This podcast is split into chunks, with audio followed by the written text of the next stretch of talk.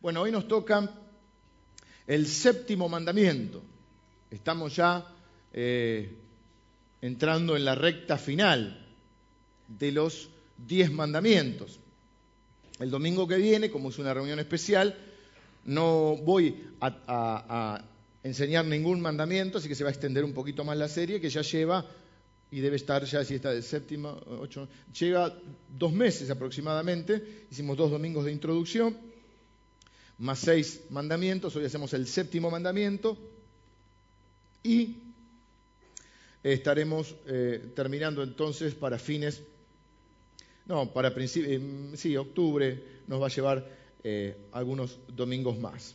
Recuerden que los mandamientos tienen la particularidad, dijimos que es la única porción bíblica escrita directamente por Dios, escrita con el dedo de Dios, y los escribió dos veces Dios hace aproximadamente 3.500 años.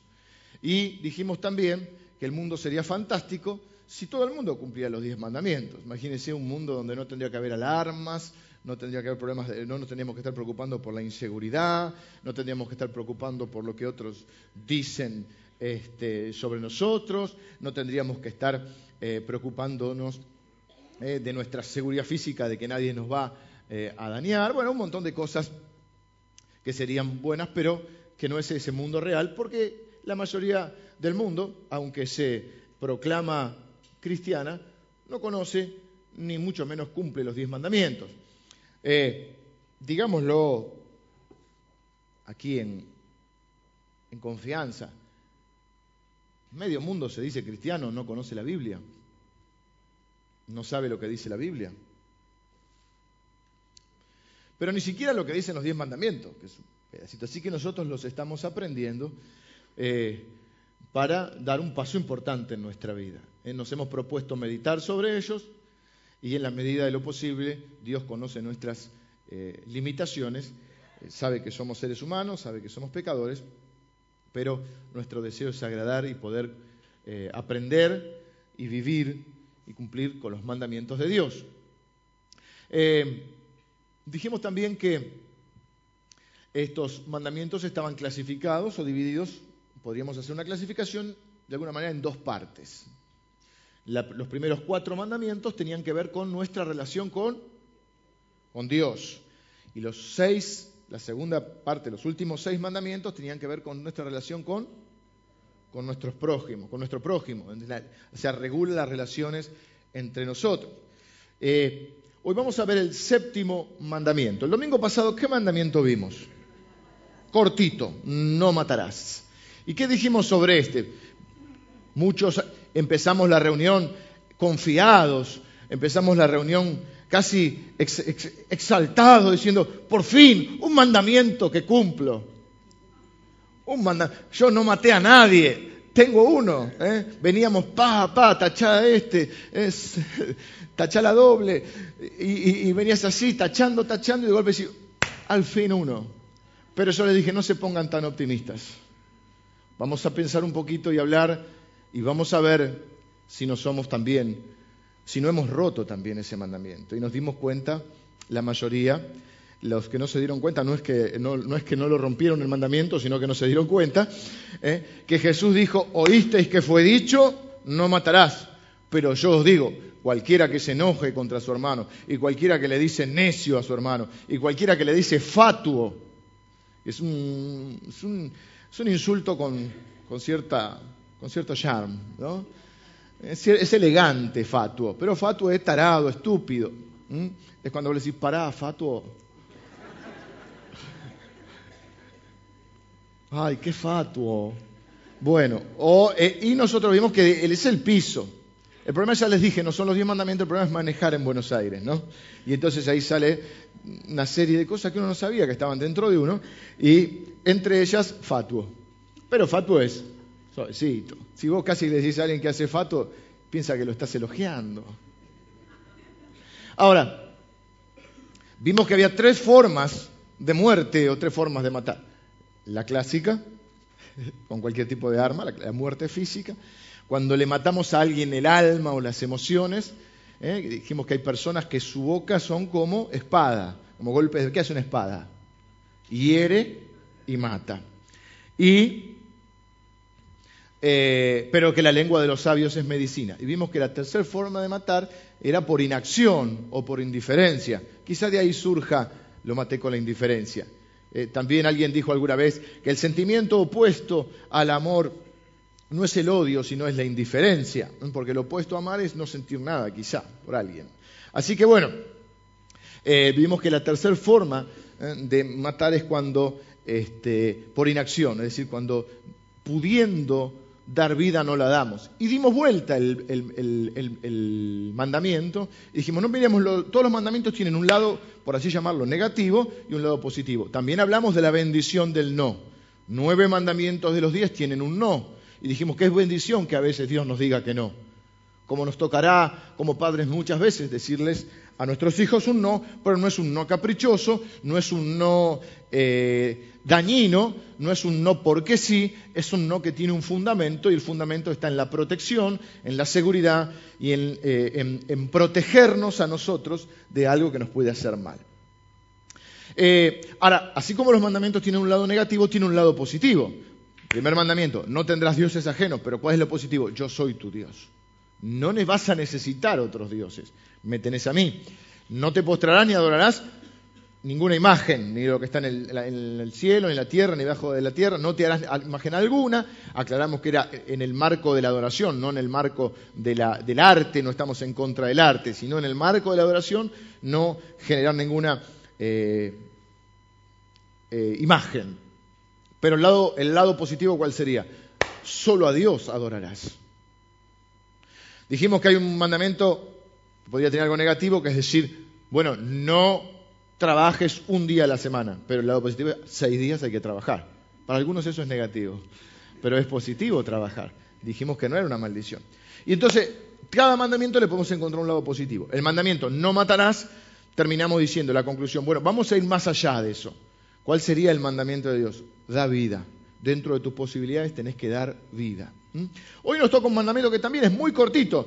Se llama o, dice en Éxodo capítulo 20, que estamos buscando siempre, ¿eh? los mandamientos están en Éxodo capítulo 20 y en Deuteronomio capítulo 5. Hemos explicado que la palabra Deuteronomio quiere decir repetición, no, repetición de la ley. Deuteronomio repite la ley dada por Moisés. Hoy vamos a mirar Éxodo 20, que es lo que estamos teniendo, y siempre eh, nos estamos guiando por ahí. Vamos, si quieren, a repetir juntos los primeros seis mandamientos hasta llegar a este séptimo mandamiento y de paso los vamos grabando. Recuerden que una de las herramientas o uno de los métodos, por así llamarlo, de enseñanza y de aprendizaje es la repetición. Cuando éramos chicos, los que somos más, no sé si ahora creo que no se hace. Yo, yo igual con mis hijos más o menos, eh, sobre todo a Pai ayudé con eso que le, costaba un poco acordárselas, las tablas. Y uno decía dos por una, dos, dos por dos, cuatro. ¿Sí? No, parece que no, pero no importa. Yo las aprendí así. Ahora soy, ah, y soy bueno en la matemática. Estoy con el cubo mágico. ¿Se acuerdan del cubo mágico? Les cuento, ¿tienen un minuto? Les cuento. Cuesta. Resulta que el cumpleaños de Jero bueno, un, chico estaba en casa, que digamos, las apariencias engañan. No me pareció que era una luz. Vive normal. En dos minutos hizo todas las caras. Seis caras son. ¿Alguien hizo el cubo mágico acá? Entonces lo tomé como... ah, desarmarlo, claro. Sacarle los stickers. Eh, el camino ancho, el camino fácil. Eh. no, y he, notado que estoy teniendo un rasgo obsesivo con algunas cosas. Me puse con el jueguito, terminé el de las marcas. Muy bien, un jueguito que jugábamos con Marcos Simara, que es, tenés que adivinar los logos. Y después el de las banderas. Sí. Eh, y entonces ahora, porque yo escuché que todo esto te, hace conexiones neuronales. Te ayuda, hay que mantener, ¿viste? La, gente grande acá. No, acá no hay viejos, pero hay gente grande.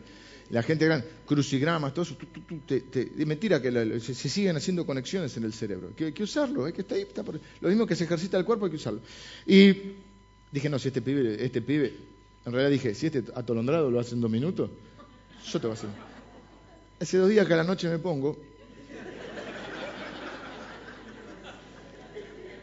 Es difícil. Y el otro día llegué a tener todo armado menos un vértice de cada uno. Y dije, lo tengo, lo tengo, lo tengo, y hice un mal movimiento. Ahora lo dejé con dos caras hechas, tres, y, en la otra tengo, me falta la tirita de abajo de tres. Eh, no, no lo puedo sacar. ¿Todo esto a qué viene? No sé. ¿Eh? Le pregunté, llama al chico, yo también hice el camino fácil. No crean que soy estoico, no, no, no, yo fui, eh, yo más de los epicúreos fui, le dije, contame cómo hace. Encima no sabía ni cómo explicarme, me dijo, y no, eh, la cruz, la cruz. Pará, pará, ¿cómo hace? No es que, viste, el pibe aplicó, porque eso se llama algoritmos, son algoritmos. No, no es que aplicó algoritmos, no sé. Dios lo bendijo con una inteligencia que a mí no. Digo, hay una forma de aprender que es la repetición. Parece uno que dice todos los domingos, viste que estoy haciendo la misma introducción. Pero yo estoy seguro que van a escuchar grandes predicaciones sobre los diez mandamientos, pero como estas ninguna. ¿Por qué? ¿Porque son mejores? No, porque son repetitivas. ¿Quién no va a saber que haya venido en los últimos dos meses a la iglesia que los escribió Dios con su propio dedo? que los escribió dos veces, que hay una tabla de cuatro y una de seis, que, que es la única porción en toda la escritura, escrita hace 3.500 años, que la escribió Dios. Que si todos cumplieran los mandamientos sería mucho mejor. Que no podemos cambiar el, mundo, pero podemos cambiar nuestro mundo interior y podemos cambiar el mundo que nos rodea. Y que si queremos cambiar algo, ¿eh? lo primero que podemos hacer es cambiar nuestro propio interior. ¿Mm? Así también dijo un predicador, yo primero oraba por cambiar el mundo, después por cambiar mi ciudad, después por cambiar mi familia, hasta que terminé viejo y sabio pidiéndole a Dios que me cambie a mí. Y a mí me asombra que la Biblia, el rey David no ora para que Dios le mejore el corazón, para que lo haga un poco más bueno. Eso me encanta, porque Dios dice, crea en mí, oh Dios, un corazón limpio, nuevo. No quites de mí tu Santo Espíritu. Devuélveme el gozo de la salvación. Tenía la salvación, tenía el Espíritu. El problema no era con el Espíritu, no era con la salvación. El problema era con su corazón. Y él dice, no, este que tengo no me sirve más, dame uno nuevo. Y esa tendría que ser nuestra oración. A veces creemos que porque somos salvos, porque tenemos el Espíritu Santo, bueno, tan malos no son. Hay que llegar al punto, como el rey David, donde hay que decir, Señor, dame otro. Este corazón no me sirve. Y se nos van a grabar los diez mandamientos. No sabremos toda la Biblia, pero vamos a saber los diez mandamientos. Número uno, yo soy tu Dios, no tendrás dioses ajenos. Número dos, no te harás imagen, ni te, postrarás, ni las adorarás. Número tres, no tomarás el nombre de Jehová tu Dios en vano. Hablamos bastante de ese mandamiento, fue uno de los que más me gustó a mí. Número cuatro, seis días trabajarás más el séptimo es el día del Señor, si es día de reposo. No. Pónganse de acuerdo. Eh, no hay mucho peso en el coro. Honra a tu padre y a tu madre para que se alarguen tus días sobre la tierra y para que te vaya bien. Tiene dos, una promesa que incluye dos, dos partes. Número seis, no matarás, cortito. Y el número siete es cortito también. Está en el versículo 14. No cometerás adulterio. Y muchos están diciendo, o ya prevenidos del domingo pasado, están diciendo, por fin otro que cumplo. No sea tan positivo. No le, es que a veces a la vida hay que ponerle onda, hay que ser positivo. No le ponga tanta onda. No se apresure. Al final de la reunión volvemos a hablar. Vamos a hacer como el domingo pasado ver qué dijo Jesús sobre este mandamiento, porque Jesús también habló de este mandamiento. Mateo capítulo 5 creo que es. Jesús eh, como decíamos el domingo pasado, tiene una visión renovada de los mandamientos. Quiero decir con esto, no es nueva, es renovada, que no es lo mismo. ¿Mm? Él tiene una renovación del entendimiento sobre estos mandamientos y va a lo que decíamos el domingo pasado, el espíritu del mandamiento. ¿Para qué Dios dio los mandamientos? Lo que mucha gente había perdido era el espíritu del mandamiento. Uno de los ejemplos más claros era el día de reposo donde el espíritu del mandamiento era bendecir al, hombre, que trabajara seis días, que descanse un día, que disfrute de como, como, Dios disfrutó de la creación, que descansó, Dios no se cansa, pero dice la Biblia que descansó, lo que nos estaba enseñando, dándonos el ejemplo de que hay que trabajar y esforzarse, pero hay que tener la capacidad de disfrutar del fruto de nuestro trabajo.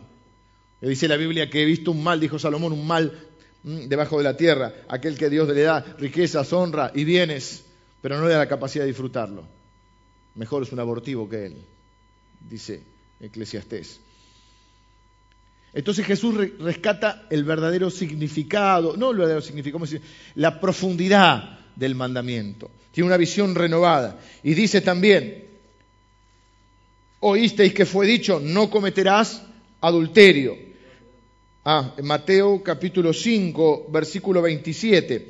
Oísteis que fue dicho, no cometerás adulterio, pero yo os digo que cualquiera que mira a una mujer para codiciarla, ya adulteró con ella en su corazón.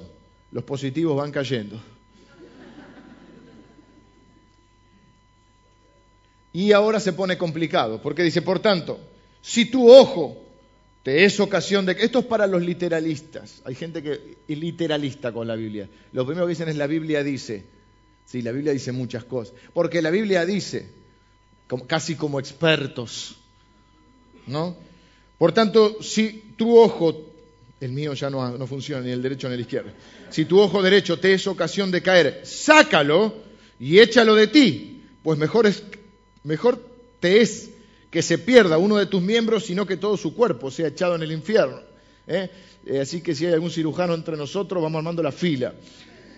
Y si tu mano derecha te es ocasión, ah, ya no solo el ojo, sino la mano derecha. Si tu mano derecha te es ocasión de caer, córtala y échala de ti, pues mejor te es que se pierda uno de tus miembros, sino que tu cuerpo sea echado en el infierno. Así que vamos a tener una enseñanza en contexto explicando primero esto porque esto es para los que son literalistas. A mí me parece que si sos literalista, sé siempre, pues hay que seguir una, coherencia. Si vas a ser literalista para todo, entonces hay que ser literalista para esto. Y entonces tendrías que sacarte un ojo y cortarte una mano. Porque no, así que nunca, nunca una de reojo, una mirada de reojo. Nunca con la mano, para varias cosas, ¿no? Porque no solo, también el famoso gesto. O sea, si sos literal, sos literal para todo. Porque hay gente que dice, la Biblia dice enseguida saca un versículo sin contexto, sin explicación, sin entender este, cómo fue dicho y lo tiran como le... Bueno, sí, entonces tiremos este. Quítate el ojo, córtate la mano. ¿Ustedes vieron algún literalista que se cortó la mano? Bueno, no sé, capaz que sí. Yo no conozco mucho. Entonces, ahora, ¿qué eso, ¿cómo se llamaba eso en, Cristo? Ese, ese, método de enseñanza. Se llamaba hipérbole, no parábola, hipérbole, que es la exageración es llevarlo a diciendo, es como tan importante lo que te estoy diciendo, que lo llevo a la exageración.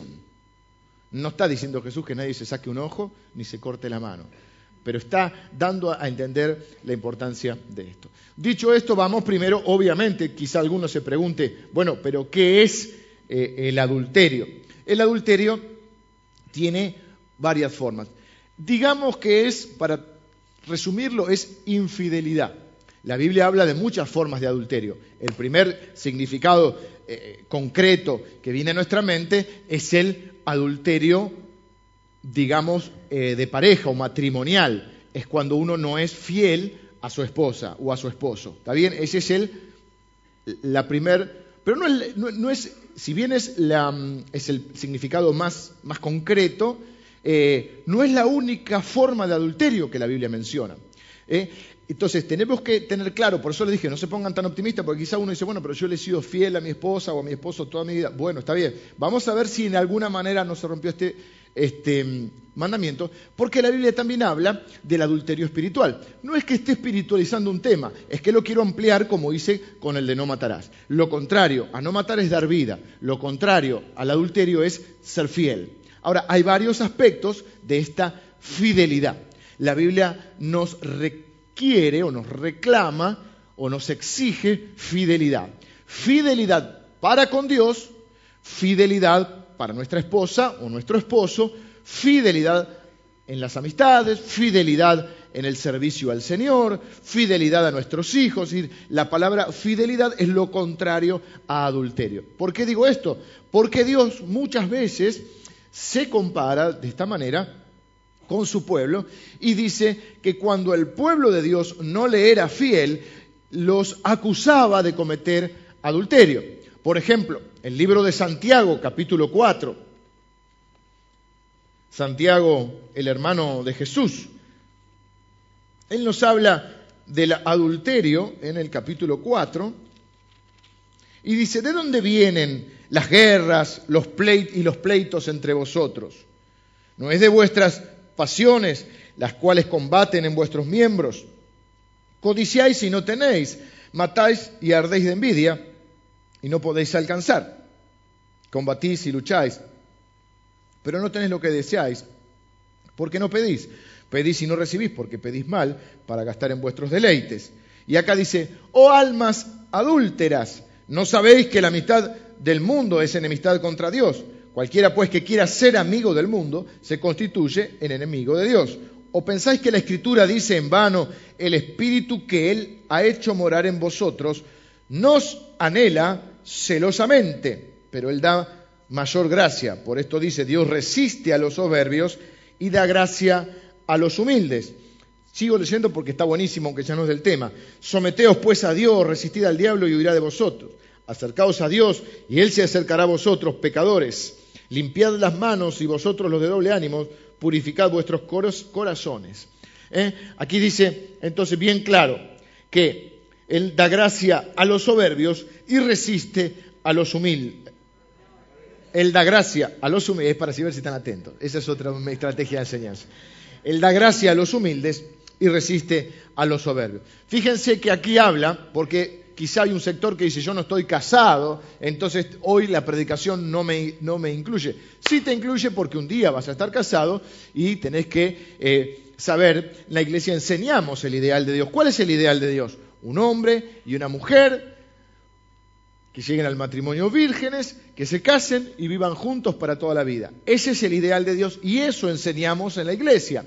No es cierto que esta es una iglesia light, no es una iglesia, estoy enseñando los diez mandamientos, repito, ¿qué quieren que enseñe?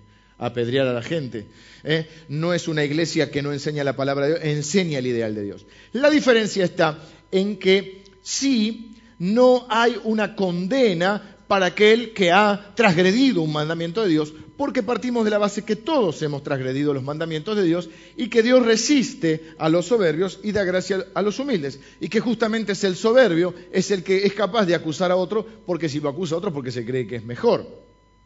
Entonces, hay una aclaración importante acá, es que el significado básico y primario es la fidelidad matrimonial entre un hombre y una mujer para toda la vida. Pero también habla la Biblia de una fidelidad que para mí es mayor porque de esa quizá dependan todas las otras fidelidades, si me explico. ¿Qué es la fidelidad a Dios? Es la fidelidad a, a cumplir con el Señor, porque acá dice que el problema es las pasiones que combaten dentro nuestro y porque dice que la amistad con el mundo es adulterio espiritual. No sabéis, dice, o almas adúlteras, eh, que cuando estás coqueteando, que es el mundo, a mí no me gusta eh, eh, tanto énfasis a veces como se ha puesto en el mundo, pero la Biblia lo menciona. El mundo como un sistema de valores, un conjunto de valores que no son los valores de nosotros, por nosotros estamos en el mundo, pero dice la Biblia, no somos del mundo, somos ciudadanos del reino de Dios y tenemos otros valores. Por lo tanto, cuando coqueteamos con los valores de este mundo, cuando somos seducidos, sería la palabra, por eh, los deseos de este mundo, o los ponemos por encima de nuestro deseo de agradar y de servir a Dios, estamos siendo adúlteros con Dios. Estamos dándole un lugar a algo o a alguien que ese lugar lo debe tener Dios. Por eso la Biblia dice eh, también en jueces, no lo vamos a, yo lo voy a mencionar, no, le di la cita. Jueces capítulo 2 dice, dejaron a Jehová, el Dios de sus padres, de sus padres, que los había sacado de la tierra de Egipto y se fueron tras otros dioses, los dioses de los pueblos que estaban en sus alrededores, a los cuales adoraron y provocaron a ir a Jehová. El pueblo de Israel conocía a Jehová, pero muchas veces se iba tras otros dioses. Cuando nosotros le damos esa, dijimos la otra vez, esa entidad de Dios, ¿vieron cuando hablamos de los ídolos? Le damos una entidad eh, en nuestra vida divina o cuando le damos una importancia mayor que a Dios y que a las cosas de Dios, a las cosas de este mundo, nosotros estamos teniendo adulterio espiritual. Yo creo que la única manera de poder desarrollar nuestra fidelidad en nuestras relaciones matrimoniales, sobre todo, eh, hacia nuestros hijos, eh, eh, la, relación, la fidelidad como ser personas fieles unos con otros, tiene que ver o parte de esta fidelidad a Dios. De hecho, están dados primero los cuatro mandamientos que tienen que ver con mi relación con Dios, porque cuando yo puedo estar en una correcta relación con Dios, me es muchísimo, pero muchísimo, como decía el chavo, muchísimo más fácil estar en una relación correcta con las personas. Es muy raro que alguien pueda tener, mantener relaciones sanas y correctas con las personas si no tiene una relación sana y correcta con su creador. Es como construir una casa sin los cimientos. Y los cimientos de nuestra vida es tener una relación personal, profunda y viva con nuestro Señor Jesucristo. Entonces, ya no somos tan positivos. ¿Qué dijo también Jesús acerca de esto? Jesús dijo, miren que Santiago dice que todas esas cosas malas en realidad no son de afuera, son de adentro. Lo que ocurre es que lo de afuera lo activa. Hoy, por ejemplo, uno, eh, como nunca creo yo, las pasiones siempre estuvieron dentro de los seres humanos y siempre hubo eh, desarreglos en las relaciones humanas. Pero si usted se fija bien, estamos en el tiempo de la comunicación. No es que pasen más cosas que antes, pero es que ahora estamos mucho más informados. Y a su vez estamos mucho más bombardeados por una cantidad de estímulos que despiertan lo que está dentro nuestro. Hay una palabra que usa Santiago muy complicada de explicar, es la concupiscencia. Había una persona en, otra iglesia, no era esta, por supuesto, que le gustaba orar difícil. Y entonces, para usar palabras difíciles, entonces, Señor, bendícenos y danos más concupiscencia. Decía. Era para orar así, viste, difícil. En realidad no está del todo errado, acá a simple vista sí, porque la realidad la palabra concupiscencia son los deseos profundos. Así que podrían ser buenos o malos. De nuestros deseos profundos, de nuestra concupiscencia, dice la Biblia que luego eh, uno se embaraza de los pecados y después da a luz el pecado.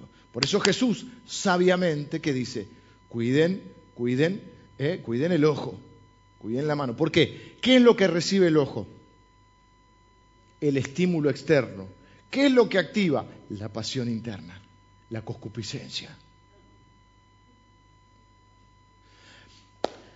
A mí eh, muchas veces he escuchado decir la frase, y las crisis sacan lo peor de cada uno. Yo quise ponerle onda, ser positivo y dije, no, no, y espiritual me puse y dije, las crisis tienen que sacar lo mejor de cada uno. Pero me di cuenta que en realidad la crisis saca lo que uno es. y uno tiene cosas malas y cosas buenas. No es que saca solo lo peor o saca solo lo mejor. Uno solo es lo que es, es lo que uno es. Y para conocerse a sí mismo, quizá lo más difícil, no traje hoy el ejemplo de la... No podía haber pedido, pero no importa. El ejemplo de, de Jesús con la viga y el... Para conocerse a uno mismo y para conocer cuáles son los deseos profundos de uno, esa concupiscencia. Eh, uno a veces tiene que pasar por determinadas crisis. Pero Jesús también nos dijo que había que ser astuto. Estaba diciendo, en este tiempo, como nunca, las personas están bombardeadas todo el tiempo para sacar de adentro sus concupiscencias, todos sus deseos. Fíjense que como nunca tenemos a, diario, a cualquier hora, en cualquier momento, imágenes ya sean sexuales, imágenes de, las cosas que podemos alcanzar, materiales, eh, todo lo que apunta a nuestros deseos. Hay una batería de información, de imágenes vía televisión, vía internet, todo al alcance de tu mano. Todo lo que activa todos tus deseos. Bueno, hay que tener cuidado porque generalmente todos esos, eh, e, ese batallón de cosas que te tiran, activa los deseos que están dentro tuyo, que son los que te eh, combaten, digamos, con tu interés por el reino de Dios. ¿Me explico? Todo eso te distrae del reino de Dios. Hay personas que son compradores compulsivos, hay personas que son este, muy adictos al sexo, hay personas que son muy adictas al ocio, hay personas, bueno, hay personas que son adictas al, trabajo, pero usted puede encontrar todo en Internet. Hágalo usted mismo. Usted puede encontrar las instrucciones para hacer cualquier cosa. Una vez se me tapó la bomba de, la pileta, del, em, del filtro, y me dijeron hay que cebar la bomba. Yo dije, ¿cómo estamos hoy? ¿Qué hace? Y entonces fui a internet. En tres minutos tenía las instrucciones de cómo cebar la bomba. Y ahora busqué las instrucciones del cubo mágico. Son inentendibles. No, no, no, no puede ser, pero bueno, es otro tema. Es decir, Jesús nos está advirtiendo, dice, vayan un paso más, tengan cuidado. Por un lado, lo que pasa nos sirve para conocernos y ver quiénes somos realmente, cuánto necesitamos de Dios. Pero por otro lado dice, tengan cuidado, porque lo que viene, tengan cuidado con lo que ven, tengan cuidado con lo que van a tocar, tengan cuidado con lo que desean, que básicamente se activa con lo de afuera. Por eso Jesús dice, ok, no crean que porque no, no significa que sea lo mismo. Ya lo expliqué el otro día también con las consecuencias. No es lo mismo decirle fato a alguien que matarlo. Jesús está diciendo que es el mismo deseo interno, la ira, pero no es lo mismo. Por más que las palabras matan, la consecuencia no es la misma que vos le digas un insulto a alguien que lo mates. Lo que Jesús está poniendo es en el mismo nivel de pecado. Nos está haciendo ver que todos tenemos pecados y que ninguno se puede poner por encima del otro. Esto es lo mismo. Voy a decir, bueno, si la miré, ya se me cuenta como pecado, voy a proceder. No es lo mismo. Claro, claro. Porque por un lado nos ponemos, no, no, pará. El que mira, entonces estamos juzgando al que mira, pero por otro lado también puede dar un malentendido. Si es lo mismo, si total me van a castigar. No, no está diciendo eso. Lo que está diciendo es, tengan cuidado, no se crean tan buenos. ¿Mm? No crean que... y tengan cuidado además porque Jesús sabe que las cosas no empiezan de un día para el otro. Que las cosas no empiezan de un día para el otro. Y que lo que tenemos que cuidar son nuestros sentidos, porque nuestros sentidos son los que absorben. Como nunca hoy yo creo que uno está permanentemente eh, bombardeado para sacar lo peor de uno mismo. Ahora, yo quiero dejar claro la posición de la Iglesia con respecto a algunas de estas cosas. Repito, el ideal de Dios, ¿cuál es? ¿Qué enseñamos nosotros como ideal de Dios? Un hombre y una mujer, ambos vírgenes, se casan y viven para toda la vida. ¿Sí? Ahora, voy a hacer una pregunta difícil y es la que genera más controversia. ¿Qué hacemos cuando ya se rompió el ideal? Esta es la gran discusión. Y esta es una de las cosas que eh, quizá la iglesia pueda tener una postura que no es compartida por todo el mundo, respetamos nosotros la postura de otro porque tampoco vamos a caer en la misma de juzgar a uno que piensa diferente, pero sí tenemos una postura y, que es clara en esto. ¿Qué hacemos cuando no se da el ideal? Entonces yo puedo argumentar, puedo poner mis, mis posturas o puedo ir a la Biblia. Claro, todos vamos a la Biblia y la interpretamos de diferentes maneras, pero así es como la interpreto yo y como de alguna manera cree esta iglesia. Juan capítulo 8.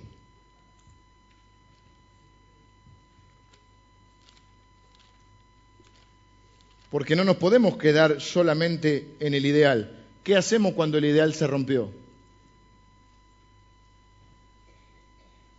Creo que nosotros estaríamos enseñando mal creo que nosotros estaríamos enseñando mal si nosotros enseñáramos otro ideal, otro modelo. Si nosotros dijéramos, bueno, es lo mismo, porque total Dios nos perdona. Había una rama, pues esta iglesia enseña mucho de la gracia, la gracia restaura, la iglesia, la gracia levanta. Y había una rama en la época de la iglesia primitiva que tomó la gracia de una manera que ya eh, se pasaron de graciosos esto, y que era, como abunda la gracia, Dice que la Biblia que como abundó el pecado, abundó la gracia, la gracia de Dios siempre es mayor que el pecado, entonces pequemos para que abunde la gracia. Estos eran unos vivos bárbaros, ¿viste? Nosotros no hacemos eso porque nosotros no enseñamos, no decimos que está bien lo que está mal. Lo que está mal está mal. Lo que es pecado es pecado. Ni siquiera lo llamamos errores, porque un error no es un pecado. Un error es que a mí se me caiga la Biblia ahora, sí. Eso es un error, no es un pecado. La gente confunde eso. Entonces, nosotros no enseñamos otro ideal que, que, el ideal de Dios. No estamos diciendo, váyanse a vivir juntos, prueben un tiempo y si les va bien, total Dios nos perdona. Yo no estoy diciendo eso. Yo estoy enseñando el ideal de Dios. Un hombre y una mujer vírgenes llegan al matrimonio, se casan y viven para toda la vida juntos. No vamos a levantar la mano, pero calculo que muy pocos están en ese ideal.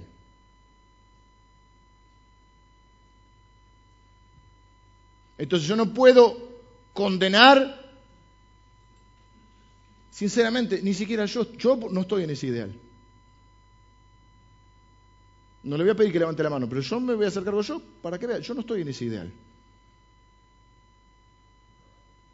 Ahora, ¿Qué hacemos con las personas que no están en ese ideal? Personas que, repito, el ideal cuál es? Un hombre y una mujer que llegan al matrimonio vírgenes, se casan y viven para toda la vida.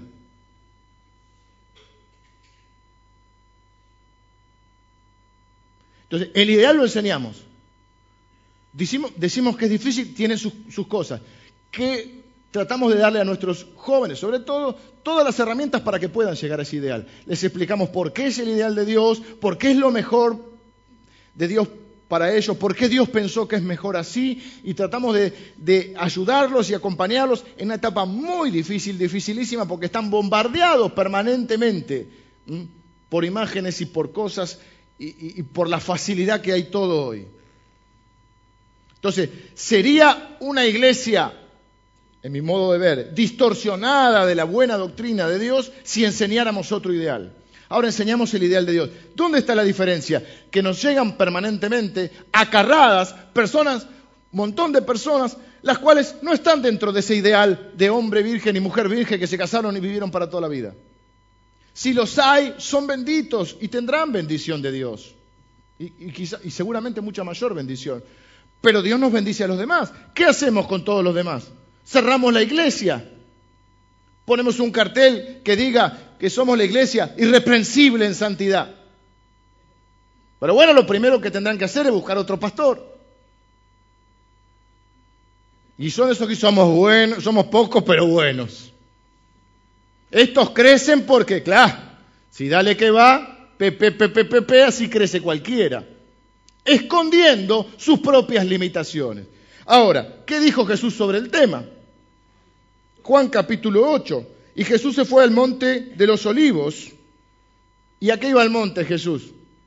A orar. aparte de que siempre estaba en el Espíritu, ¿de qué vuelve Jesús? De orar. Por la mañana volvió, volvió al templo y todo el pueblo vino a él. Y sentado él les enseñaba.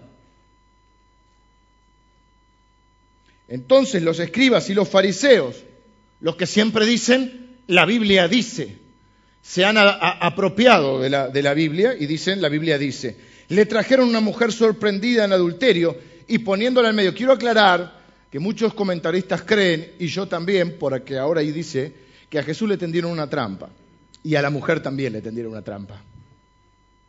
O sea, no era casualidad. Porque en realidad esta gente buscaba qué cosa? Atacar a Jesús. No le importaba ni la mujer, ni la ley, ni el adulterio. Querían atacar a Jesús. Y lo va a decir acá. Y le dijeron, maestro, esta mujer ha sido sorprendida en el acto mismo de adulterio. Si prácticamente la encontraron en la cama con otro.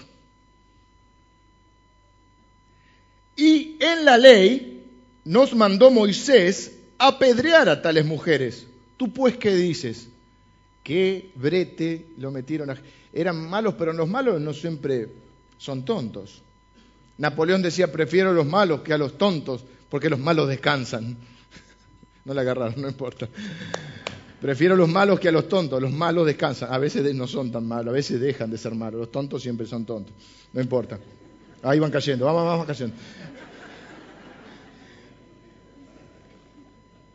Cuando ellos le dicen, Moisés nos mandó apedrearla, eso está en Levítico 20:10. En otras palabras, estos fariseos le están diciendo a Jesús, la Biblia dice que hay que apedrearla. Levítico 20:10. Léalo en su casa. ¿Qué hacer cuando hay gente que usa la Biblia? Yo uso la Biblia, pero yo uso, esta gente usa la Biblia para condenar. Yo uso la Biblia para restaurar. ¿Y qué hace Jesús? Jesús le dice, ok, empieza a escribir en la tierra. Ni bolilla. Y los otros están, ¿qué dices? Porque si dice apedrenla, ah, ¿cómo? No tenés amor. Eh, asesino. Y si no la apedrea, porque no la apedrea. No hay nada que les venga bien, ¿no? ¿Conoce gente así? Y encima con la Biblia. Bueno, entonces le dice, ¿qué hacemos? Jesús comienza, claro, porque era Jesús, ¿viste? Yo no soy Jesús, no soy tan sabio. Entonces, eh, muy sabiamente comienza a escribir en la tierra. Yo pagaría para saber qué escribió en la tierra. No hay forma de saber qué escribió en la tierra. Busqué por todos lados, en el Google, en el Wikipedia. Nadie sabe qué escribió en la tierra. Yo tengo algunas sospechas. Hay algunos indicios y algunos suposiciones. No dejan de ser suposiciones, opiniones. Algunos creemos que comenzó a escribir diferentes pecados. Bien podría haber escrito los diez mandamientos.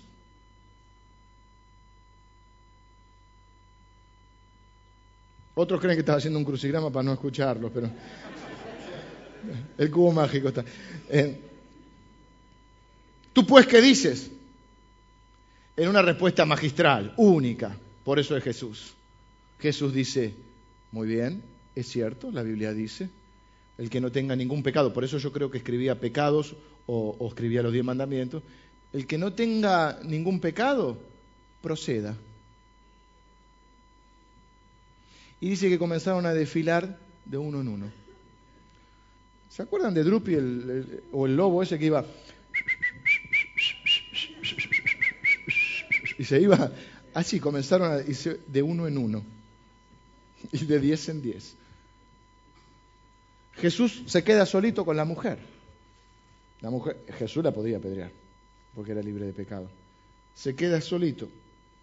Silencio, se cortaba el aire. Ah, espera, cuando Jesús escribía no contestaba, dice, por ahí se dan cuenta. Pobrecito, ¿viste? Cuando decís, pobre infeliz, pobrecito, mirá lo que viene. Y entonces sigue escribiendo. ¿Cómo insistían en preguntarle? Se enderezó y le dijo, bueno, estaba escribiendo, el que de vosotros esté sin pecado, sea el primero en arrojar la piedra contra ella. E inclinándose de nuevo hacia el suelo, siguió escribiendo. Espera que no terminé, voy por el número 6. O 7, había escrito el 7 y voy por el 8. Eh, Pero ellos, al oír esto, acusados por su conciencia, ven, al menos tenían conciencia, los malos descansan. Salían uno a uno, comenzando desde los más viejos, claro, los más viejos acumulaban más pecados, hasta los postreros. Y quedó solo Jesús y la mujer que estaba en medio. Se volvió a parar Jesús y no viendo a nadie, sino a la mujer, le dijo, mujer, ¿dónde están los que te acusaban? ¿Ninguno te condenó? Ella le dijo, ninguno, Señor. Entonces Jehová, Jesús, perdón, le dijo, ni yo te condeno, vete y no peques más. Vengan los músicos. ¿Qué hacemos todos los que no estamos dentro de los ideales de Dios? ¿O cómo llegamos a Dios? O yo me pregunto, ¿no llegamos a Dios porque nos dimos cuenta que no podíamos ser el ideal de Dios? ¿No llegamos a Dios porque nos dimos cuenta que éramos pecadores? ¿Cómo puede ser que dos mil años después todavía haya gente con el dedo acusando y diciendo, este es pecador, este otro es pecador? Diciendo la Biblia, hombre, tú en lo que juzgas a otro, te condenas a ti mismo. No seas tonto. En lo que tú juzgas a otro, te condenas a ti mismo. Famoso dicho que uno apunta con un dedo y hay tres que lo apuntan a uno.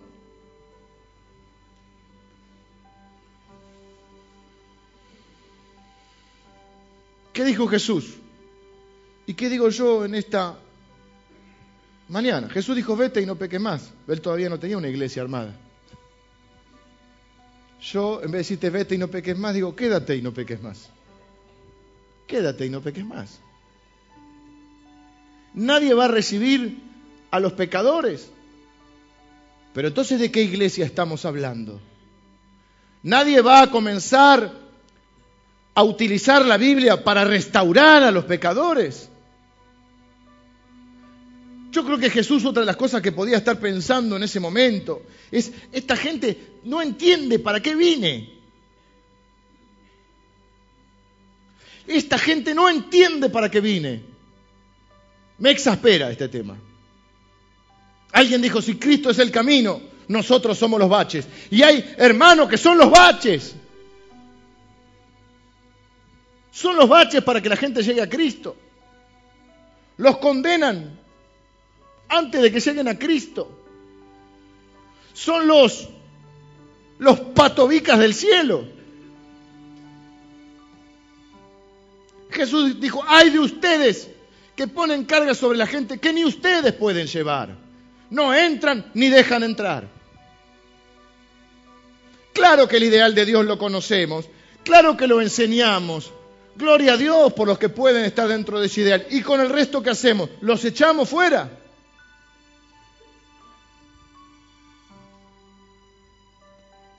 Entonces, y aparte hacemos clasificaciones de pecado. Tengo más historias para contarles.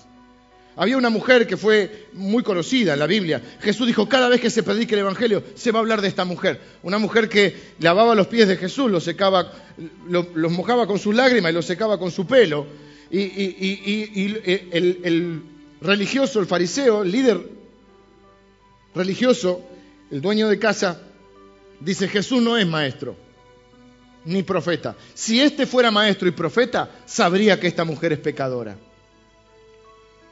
Jesús, que magistralmente sabía hasta lo que pensaban, saca como el tema así de a poco. Y dice, te voy a contar, pequeños saltamontes, Un hombre tenía dos deudores. Uno debía, ponele, tanto, y 100, y el otro debía mil. Y el, el hombre le perdonó la deuda a los demás, a los dos. ¿Cuál crees que va a amar más al que lo perdonó? No se olviden que era paisano, dijo que debía más, el que debía mil. Claro, porque el que mucho se le ha perdonado, mucho ama. Y el que a poco se le ha perdonado, poco ama. Ahora, si Jesús no hace división de pecados, si todos los pecados son iguales para Dios, si todos los pecados nos inhabilitan delante de Dios, ¿cómo es que hay algunos que son más pecadores que otros? Puede ser posible que haya uno que... Los pecados son los mismos. El problema es que los hombres hacemos clasificaciones de pecados. Entonces en una iglesia son capaces de disciplinar a un tipo porque fuma o porque un día tomó de más. Porque la Biblia dice que los, eh, los borrachos y, los adúlteros no entrarán al reino de los cielos. En ese listado también dice los avaros. ¿Usted conoce a alguna iglesia que haya disciplinado a alguien por avaro? Y está lleno de avaros. Ahora, ¿una cosa justifica a la otra? No. Lo que está mal, está mal. Y está mal romper cualquiera de los diez mandamientos. Y está mal ser adúltero, y está mal ser asesino, y está mal mentir, y está mal no guardar el día de Dios, y está mal no honrar a los padres. Pero si no hay tal cosa como diferentes eh, o sea, no hay pecados más importantes que otros. ¿Por qué Jesús dice mucho se le ha perdonado, mucho ama? Y el que poco se le ha perdonado, poco ama. ¿Qué está diciendo Jesús? Está diciendo, síganme los buenos en esta idea. Jesús está diciendo, aquel que se siente más pecador y más perdonado, más ama. Cuán pecador tú te sientas, eso va a determinar cuánto tú ames al Señor. No me pidan que lo repita. Os voy a repetirlo de vuelta si puedo.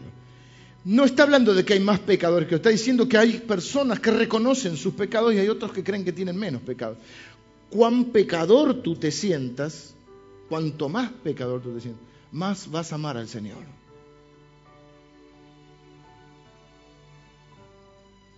Entonces nosotros enseñamos el ideal de Dios, pero no nos creemos mejores que los demás. Y no condenamos. Y a todos, a todos los que echen de otras iglesias, acá los vamos a recibir. Y no para ser más, porque no necesitamos ser más. Sino porque la Biblia no la vamos a usar para condenar, la vamos a usar para restaurar. Y porque si yo te condeno, si yo te juzgo, yo me condeno a mí mismo. Porque yo no soy mejor que vos. Dice Filipenses, cada uno estime al otro como superior a sí mismo estimando cada uno a los otros como superiores a sí mismo. El gran pecado es el orgullo. El gran pecado es creer y adoptar la postura que todo el mundo critica. Nadie habla bien de los fariseos, todo el mundo critica a los fariseos. Sin embargo, repiten la misma costumbre.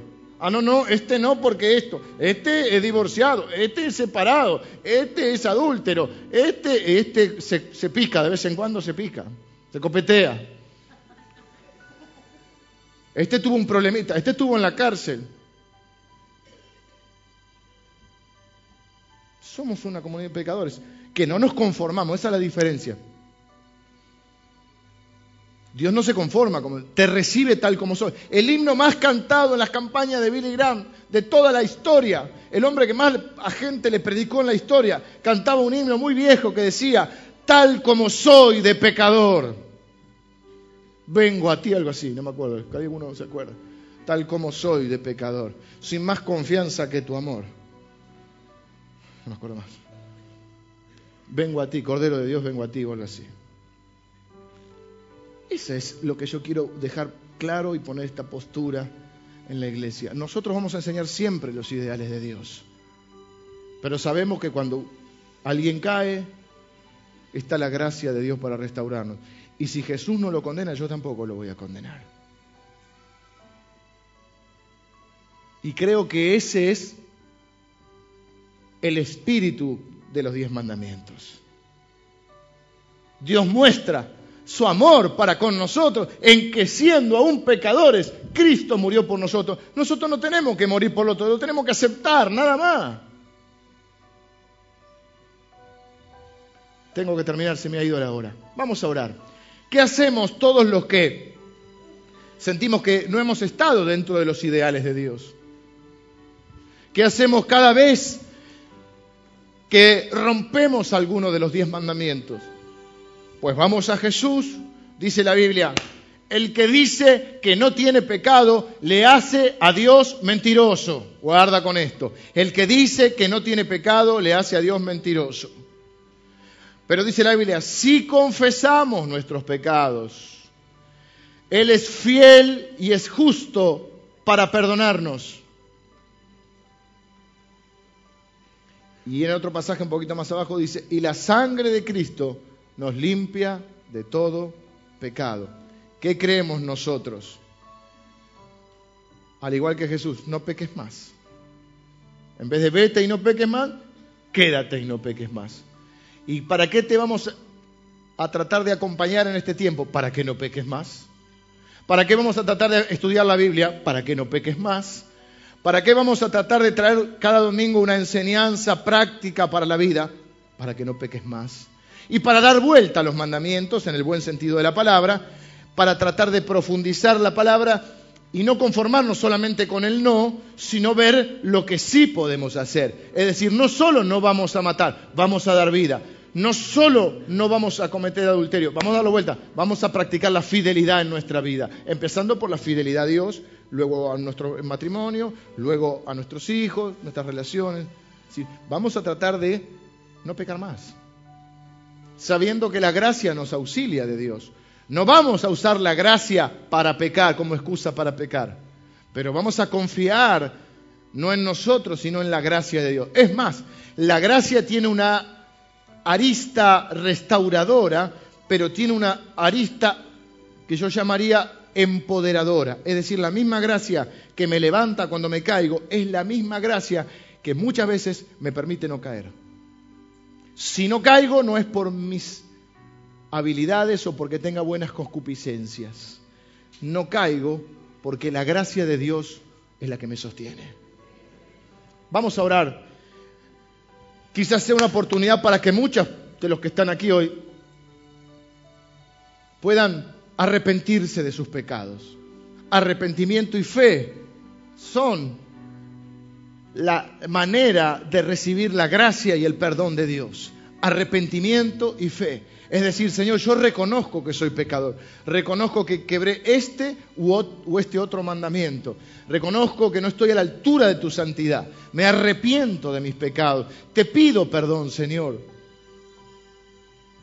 Te pido que confieso, me declaro culpable, confieso mi pecado y te pido, Señor, que me perdones, que me restaures, que tu gracia ahora me levante. Señor, no quiero pecar más.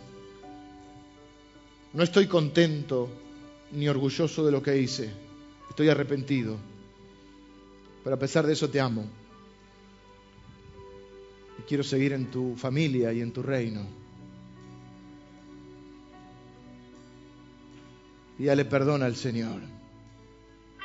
Quizá también tenga que pedirle perdón a alguien a quien usted haya dañado pero empiece por pedirle perdón a Dios.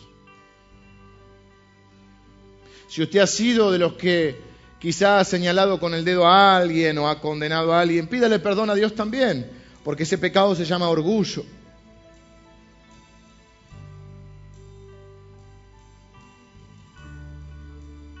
Y es uno de los pecados que más fastidiaba a Jesús. Y segundo, y tercero, si usted quiere amar a Dios, usted tiene que poder ver su propio pecado. Porque al que mucho se le ha perdonado, mucho ama. Quiero preguntarte, ¿qué tan pecador te sentís? ¿Qué tan pecador te sentís? Porque al que mucho se le ha perdonado, mucho ama. Señor, te pedimos perdón por nuestros pecados. Yo te pido perdón por los míos y cada uno de mis hermanos que está orando en esta mañana pide perdón por sus pecados, Señor. Nos arrepentimos, Señor, no estamos contentos ni orgullosos de nuestros pecados. Estamos compungidos, Señor. Estamos arrepentidos. Pero tenemos fe en tu perdón, en tu gracia y en tu sangre que nos limpia de todo pecado. Señor, que tu gracia que nos levanta en este momento, tu gracia nos permita vivir de una manera más agradable a ti. Señor, yo te quiero pedir por todas aquellas personas que hoy se sienten dejadas de lado o rechazadas. Yo, yo, Señor, yo sé que tú no les has rechazado. Quizá alguna iglesia les ha rechazado, quizá su familia les ha rechazado, quizá eh, alguna persona los ha rechazado, pero yo sé que tú no les has rechazado, Señor. Porque tú viniste a salvar al mundo y no a condenar al mundo. Por lo tanto, Señor, yo en el nombre, en tu nombre, Jesús, eh, proclamo tu restauración, proclamo tu perdón y tu gracia. Señor, bendice restaura y renueva en esta mañana a aquellos que lo necesitan. En el nombre, en tu nombre, Jesús, estoy orando. Amén. Amén. Que Dios le bendiga.